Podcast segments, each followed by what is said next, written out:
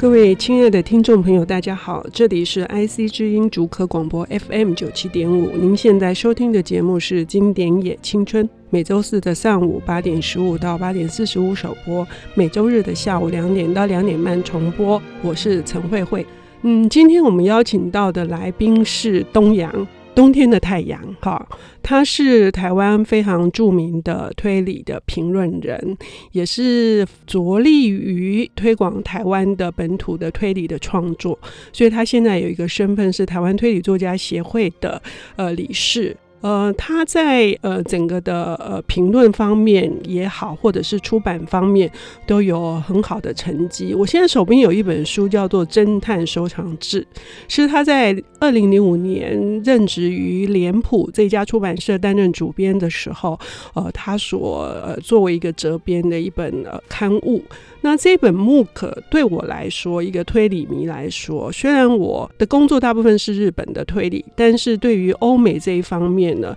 当我需要补足养分的时候，我就会把它拿出来，是一个很重要的案头书。能够编像这样子的知识类的书，可见得在这一方面的着力哈，还有付出是很大的。所以我们要先来欢迎东阳。慧慧姐好，各位听众大家好。呃，今天真的是呃，嗯，觉得是一个很亢奋的。为什么？因为我自己觉得我们要谈推理哈，就会比较轻松哈。但经典里面呃有推理的作品。然后，呃，侦探的作品里面产生推理这一件事情，好像很多人觉得不可思议。嗯、可是东阳今天要带来的这个两位大叔哈，就是分别会分两次播出。呃，这两个大叔呢，都是那种赫赫有名的名字，所以呃，今天我们要先来聊的是哪一位？我们先来聊福尔摩斯。说到福尔摩斯，好像得要谈一下电影或是那个影集，可是因为时间的关系哈，不管是电影如何的风光哈，然后里面如何的迷人，有很多的声光呃技术，然后影集里面呢有很多的画面，可是文字的阅读还是会让我们回到福尔摩斯跟他的助手华生医生的这个呃他们真正的这个呃魅力。呃，因为福尔摩斯为什么被称为说是欧洲最精明的推理者，然后是最有经历的的侦探？可是应该不是欧洲吧？应该是全世界吧？算是全世界。不过想，基本上当初他的作者柯南道尔先生，柯南道尔爵士，嗯，在写这部作品的时候，先把读者会先预设在原来的英国。读者群里头，嗯，所以从英国跨到欧洲，其实我想他当初也没有特别有这样地域的限制，反而先让福尔摩斯为自己哈，为这个角色自己安插了一个头衔，这个头衔叫顾问侦探。嗯，对，顾问侦探这个名字有点诡异啊。所谓的诡异的地方是，是就是你会听到什么企业顾问啦、啊，是或是法律顾问啊，就那个顾问是跟着你的职业，跟着你在做的事情。但其实，在当下哈，在那个时候。十九世纪末的时候，因为福尔摩斯的故事大概是从一八八六年开始书写到现在啊、我们目目前读到的版本，如果以那个时候来看的话，在十九世世纪末的英国读者或者说全世界读者来讲，其实对侦探小说是相对陌生的。嗯，侦探也甚至是只存在于故事里头，而不是现实当中能够被认定的一个职业。嗯，他或许有一个直接的对应，就是像警察，是像我今天会谈论到国外的，尤其是英美的警察会叫 detective。嗯，侦探的字源是同样的。嗯，那这样子一个侦探身份，之所以福尔摩斯会自称顾问侦探，他的顾问的来历就来自于他说，全世界所有的侦探，无论你是那种。公单位的公家机关的警察啊，那或者是私单位的私家侦探也好，我是所有的这些顾问，这些侦探当中的最后的顾问。什么意思呢？就是他是所有人的最高上诉法庭，就也就是当所有人没办法解决什么事情，嗯、最后的所有的疑难杂症都要找上他，是这样的意思吗？是是，非常那种很倨傲，然后又很。不客气的一个宣言，也就印制在他的名片上。因为如果现在各位有兴趣，我曾经去过英国的伦敦，然后它有一个福尔摩斯纪念馆，它其实就像一张小小名片，就制作成是福尔摩斯名片，它上面就写着“顾问侦探”的字样。嗯，对，那就他针对在过去我们阅读侦探小说都还不理解的情况下，他直接跳跃到我在这之上。嗯，这这之上，除了刚刚讲说那种高傲的口气以外，它也显示出说，哎，其实你们过去看到的警察的故事，现实生活中有的也好，小说世界有的也好，都太无趣了。嗯，都不像我经手的案子跟华生医师两个侦探助手间的冒险有那么来的刺激，那么来的让人大开眼界。可是他凭什么这么高傲？就是，而且他凭什么会让一个在爱丁堡受过医学而且科学的训练的一个医生，甘愿担任他的助手，而且每次都觉得自己很笨，因为每次看到的东西都一样。那为什么福尔摩斯可以从这样子推论出，哎，我们明明看到的是同样的东西，你为什么知道这么多啊？我怎么显得好像我的智商有问题？这样？其实这一点，我或许福尔摩斯他就借由跟华生医师的对话当中透露了一一件事情啊。他们两个一起共租房子，嗯，住在的是一间叫贝克街哈，英国的贝克街二二一号的 B 座啊，B 座是讲二楼，嗯，所以他有一次就问福尔摩斯，问华生医师说：“这档楼梯啊，走了好好多回了，上千次，对，几百次、几千次了，你有没有数过一共有多少阶？”嗯，华生当下答不出，答不出来啊。福尔摩斯告诉他一个数字，而这个数字呢，也就间接他后头讲了一句话，他说。我们每天都走这套楼梯，但我们的差别是，我有在观察，而你没有，你只是看到而已。嗯，所以福尔摩斯他聪明的地方在于，他将呃，其实他跟一般人一样，所见所闻跟一般人没有什么两样，但他透过了所谓的在推理小说当中逻辑的思考，其实很简单的两样东西，一个叫做归纳法，嗯，一个叫演绎法，嗯，他从中，尤其是在犯罪事件上头。他特别去整理了非常多的资料。他有一句话名言，一句名言就是：当你整理出一千件案子、一千件犯罪事件的脉络了以后，没道理解不开第一千零一件案子。嗯，所以他的聪明，其实即便他讲的好像是一个一个如神一般的存在哈，其他侦探解决不了事情可以找我。但是回到他故事当中，他却告诉你，我看到的跟一般人一样，只是我再多动了一点脑筋去思考。多在就我所观察的事情有一些想象跟推论，而我的助手华生，虽然他是我的助手，但他更显示出那就是如一般人，即便他是个医生，他的专业只在医学跟病人之间关系而已，而不像我啊，我福尔摩斯，我针对的就是在犯罪以及罪犯身上。这个大叔看起来是很拽的样子，我觉得就就是说，呃，我们小时候哈，好像不管是男生女生哈，都会是要不你就是读福尔摩斯，要不你就是读亚森罗平哈，应该是据说现在很多的小学生也是这样子哈。那你是哪一派的？你是亚森罗平派还是？有时候会。人格分裂成派，所以人格分裂是当你要那种很清楚的脑袋的时候，你对于案件有那种突破，想要去找寻解答的时候，我觉得站在福尔摩斯这一方。可是他就比较不浪漫，嗯，你如果你想要有一些。爱情的，或者是那种呃侠盗式的冒险的话，哦，那那绝对只有亚森罗平才能够满足我。我们现在知道东阳是一个狡猾的家伙，因为呢，我就会直接很了当的说，我喜欢亚森罗平，因为好像不太想动脑筋，毕竟亚森罗平看起来比较帅嘛，哈。是。但是那个福尔摩斯他却影响了后世，就是说，当柯南道尔爵士把他创作出来的。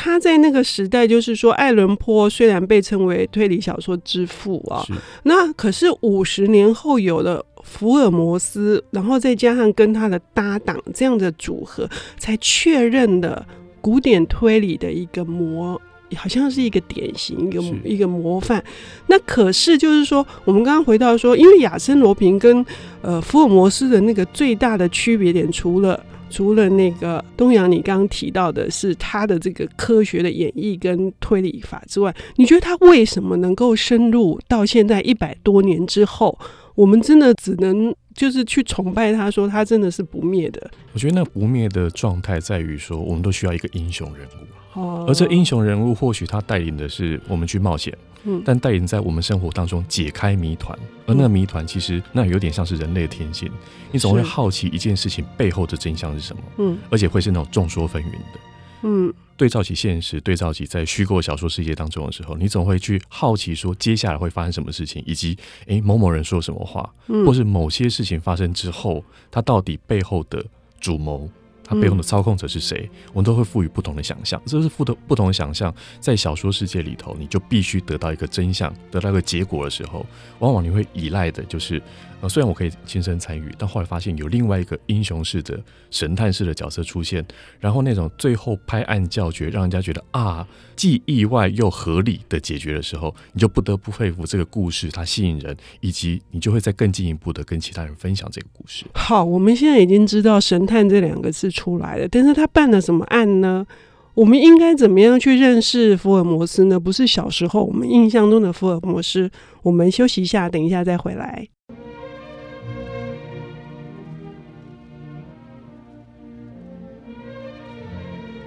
欢迎回到 IC 之音竹科广播 FM 九七点五，现在进行的节目是《经典也青春》。今天我们请到的介绍经典的领读人是东阳。东阳今天跟我们谈到的是，呃，我们不得不记得，而且我们可能永远他这个名字不会消灭的一个呃英雄人物。他是虚构的，可是他栩栩如生，他是福尔摩斯。他栩栩如生，是因为他未来还会一直继续拍电影，而且呢，会有奇妙的情愫之类的。那我们不管他。可是，到底福尔摩斯办了哪些案？好，然后柯南道尔在创造这个有魅力的角色的时候，我们要从哪些他的案子里面，我们可以呃重新的去感受，或者是我们重温他？东阳，你有推荐吗？好，先讲一下，呃，福尔摩斯办的案子，因为有一些朋友跟我讲说，哇、福尔摩斯好像办了很多案子哈，包括刚刚有提到的，虽然我们今天可能没没有办法谈的电影影集等等，而且这些电影影集在过去的一百年间。其实英国非常多这一类的片子，嗯、甚至有一些嘲讽的，嗯，有一些比较外传形式的，然后甚至把福尔摩斯小时候的故事都被拿出来。但实际上，在柯南道尔爵士他所写的福尔摩斯故事当中，我一直很鼓励我的身边朋友说，其实你有机会，而且很容易就把柯南道尔所写的福尔摩斯全部读完。对，因为我们想起来应该很庞大，对不对？好像会讲上百上千篇的感觉，对对对对对对对。对，但其实当初只有创造六十篇。六十篇还是蛮多的，但这六十篇呢，是只有四本是长篇小说，其他都是短篇。短篇，对对对，所以这样听起来好像那种嗯负担就没那么大了。是是，对。但这一点也是我觉得他在当时之前有讲到，他十九世纪末开始在书写推理小说的时候，书写福尔摩斯探案故事的时候，他因应的是在杂志上面的连载。嗯，那杂志上面连载，现在我们相对看到比较少短篇小说，一来杂志示威，二来对于作家来说，当你有一个好的点子的时候，不发展长篇太可惜了。嗯，在在在当下，柯南道尔所写的福尔摩斯故事，他一个一个的点子，很快的用杂志每几个月啊，就完结一个故事的速度来说，那时候不但质量算是高，而且他的其整个的出版速度，然后跟读者的互动来说，也都是非常紧密而快速的。嗯。所以呢，呃，东阳当时在跟我谈说他要谈福尔摩斯的时候，他是推荐的是脸谱出版社的这一本《福尔摩斯办案记》是，是这里面有十二个故事，嗯哼，而且真的都非常短。从每一篇里面，譬如说坡宫秘闻啊、红发俱乐部啊、身份之谜啊这些坡氏勘古奇案等等，哈，我觉得里面都有一个很共通的特点，就是说。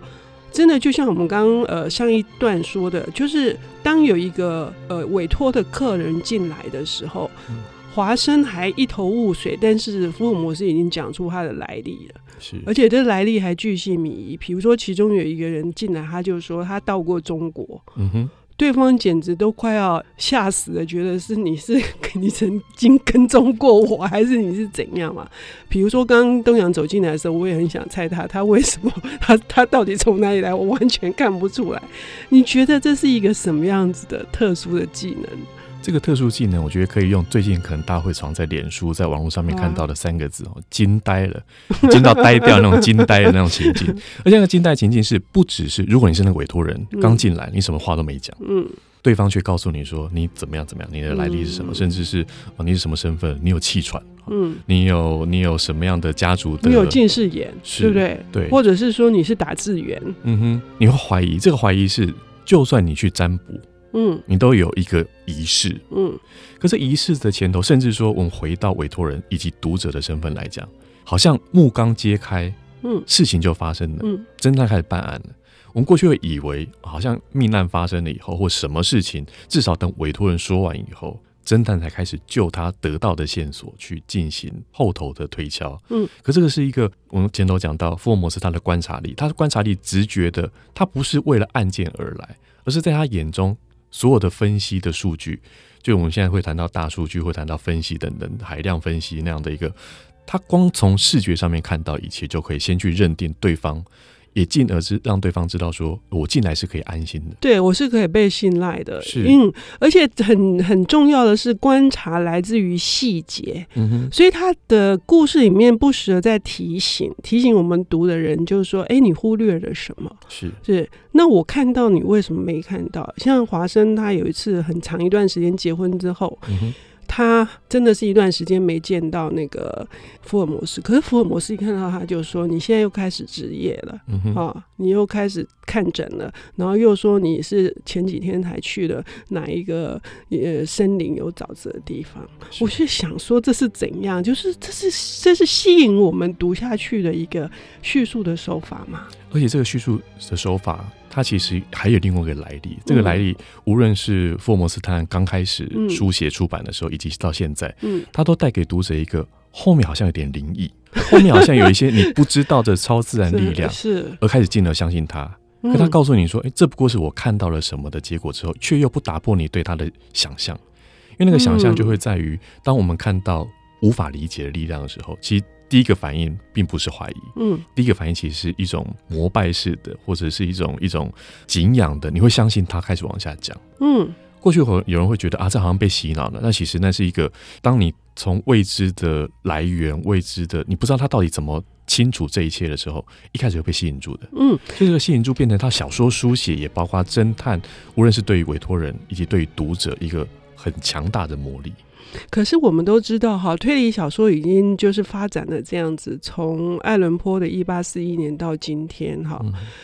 那都将近一百八十年了。然后日本推理，它也从它独特的呃环境里面去发光发热。那为什么我们现在还会要读福尔摩斯？然后你郑重的推荐他，那我我们会得到一个什么样的乐趣？那个那个呃，福尔摩斯他为什么还是继续的吸引了我们这些人，跟傻子一样的自认为自己很笨，然后一直追随着他呢？这个问题其实我一直常问自己，因为问的自己不光是说为什么福尔摩斯的魅力还在，甚至我在问、嗯、台湾有没有可能出现属于自己的福尔摩斯？嗯，就老是在看一个外国人，老是看一个其实已经早几百年前、一百多年前就创造的人物。嗯，为什么现在台湾当下，或者说我们的存在的世界当中，有没有一个属于专属？因为刚刚你也提到日本，其实日本就跑出了他们自己属于属于他们世界的、他们文化的名侦探出来。所以像一个名侦探，其实我后来想到的，呃，或许有一个过去大家没有想过的一个角度来去想，就是其实它跟谜案有关。嗯，所谓的谜案有关，是我们看到。尤其在福尔摩斯故事里头，我们看到是一些，比如王公贵族，嗯，比如说会有政府的高官显要，嗯、甚至是那种贩夫走卒，其实你也不知道他在做什么，嗯，但就是一个像在呃红发俱乐部里头，嗯、一个很简单的长着一头红发的人，嗯、然后被应征找去当百科全书的抄写员，嗯，这么一个奇怪的，那你来自于一个异地，但是你又好奇说到底后头。发生什么事情的那样一个谜案，所以名侦探一开始他先建立了从啊委托人一进来，那委托人还没有讲述案情，读者还没知道案情的时候，先奠定了你对名侦探的信任。嗯，但柯南道尔爵士他后头所散布出去的，在第二层吸引读者牢牢扣住的，也包括到现在还有其他跟随着他后头上百上千篇故事延伸出来的，其实基本上是谜案。嗯，对，而这些谜案它吸引人的地方，无论是我们今天谈到的短篇，或是进入到长篇冒险的时候，长篇冒险就会是一个一桩谜案可能留了一个小尾巴，一个坏人没抓到，所以后头再去往下延伸的这样一个长剧情，以至于到短剧情，大概简单的拆解就是你会被一个谜团，被一个看似有线索，而你又想找到真相的这样一个冲动。透过名侦探的解释，而这个解释它中间其实更长的，我们藏在一一个故事里头的前百分之八十，你都不知道福尔摩斯跑哪去了，嗯，或是他打了电报给谁，嗯，或是他为什么现在可以那么悠哉的在抽烟斗？嗯，因为他常常会有一，而且窝在他的安乐椅子里面。是，而且他还会去用一个描述，那个描述的数时间的那个单位很奇怪。他说：“我要用抽三根烟斗的时间。”对对对对，就你会发现到，他是一个一个另外的，似似乎来自于一个另外的逻辑思考，另外一个。但想必我们当我们抽完三根烟斗，可能还是束手无策的状况下，但事情又在推展着下去。嗯，然后他也会说：“走，花生，我们去。”搭地铁，我们上马车，我们赶到现场，我们去找到哪一个那样的一个行动派又跑出这中间，你会知道侦探会找寻到新的线索，侦探会找寻到从他推敲的线索当中，福摩斯拿起了一根燃烧完毕的火柴棒，然后微微一笑，你就知道，哎，故事往前推了。但你始终不知道他看到了什么，以及你想知道，想急着问他说你看到了什么，却又无法在小说文字里头去掐着福尔摩斯的脖子问。最后的解答又是令人的啊，原来是这个样子，而且这中间还透露福尔摩斯的一些奇怪的癖好啊，或者说他喜欢过的女子啊，这样累积下来，其实我们看到现在很多包括轻小说的写法，你会为人物多做一些他周边的塑形。我想，这就是福尔摩斯他从过去，甚至从侦探小说、推理小说延伸到其他的类型，延伸到戏剧，延伸到其他的场域当中，带给我们无穷无尽的魅力所在。是，就是我们看到了一个侦探，然后最高等级的侦探。他因为犯罪事件，然后经过他的这个好像天启一般的这个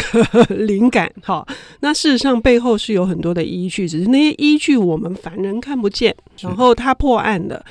同时他让我们看到十呃十九世纪末的伦敦，然后那个那个伦敦的氛围，以及那个犯罪后面的很多的人性跟人物。非常的迷人，哈，这个是我想福尔摩斯他到现在，因为我们这个广播节目，我要重读他的时候，我还是废寝忘食的一个很重要的原因。所以呢，欢迎各位听众朋友。重温一下吧，你儿时候，如果你喜欢的是亚森罗平，请你重新来看福尔摩斯的魅力。如果你喜欢福尔摩斯，你请你再喜欢他一点。好，我们今天非常谢谢东阳来跟我们谈福尔摩斯，谢谢。我们下周同一时间再见。